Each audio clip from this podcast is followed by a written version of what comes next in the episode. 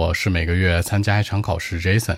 你这样去复习雅思口语，考官一眼就能看出来模板。三个维度，首先是第一、第二、第三部分的差距很明显。我们知道雅思口语考试呢，一共是三个环节：Part One、Two、Three。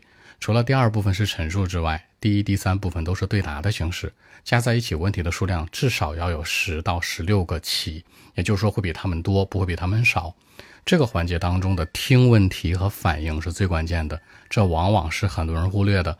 大部分人会觉得我的句子漂亮一些，内容完整一点，故事精彩一点，或者发音更好听会更好。但很多人会忽略听问题。你要知道，在整个对答的过程当中，考官会真正的了解到你是否能听懂问题，能沟通，能交流。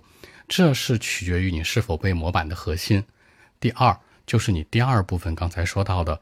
陈述的这个环节，你的故事烂大街或者超玄幻，什么意思？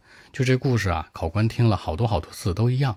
你要知道呢，我们其实有很多故事梗概都一样，比如描述一餐饭，你说 Jason，我约会的第一餐饭，我跟这个爸爸妈妈吃的第一餐饭或怎样，这都 OK。说的所谓的烂大街，不是说你的内容烂大街，而是你的表达方式、站在的视角、用的句子、用的词，考官听过太多次了。那这就是我们所说的烂大街。另外还有一种是什么呢？跟它对立，就是说超玄幻。就这事儿，你就想正常人都干不出来，可能说了很多的事儿，就是非常玄幻的。一定要注意，第二部分的核心是什么呢？内容可以说的比较通俗、接地气，没问题，跟别人重叠也没关系。但你要知道，你表达的方式肯定不一样吧？你讲同样的一个故事，你说十次，这十次不可能完全一致，所以千万不要去背诵太多。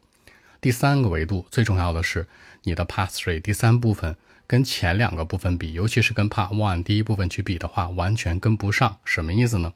可能答第一部分的时候吧，你跟考官还能互动，他问什么你可以马上答。但到第三部分呢，考官所有的提问你都要反应三到五秒钟再回答，或者说你让人家重复，几乎每个题都重复。这个时候大概率考官就会觉得你是在背诵，因为你前两个部分很顺呢，很丝滑呀，为什么第三部分会这样呢？他就会浅尝辄止的去问一下你，比如说提问的更难一些，更简单一些，来拉开一个差距。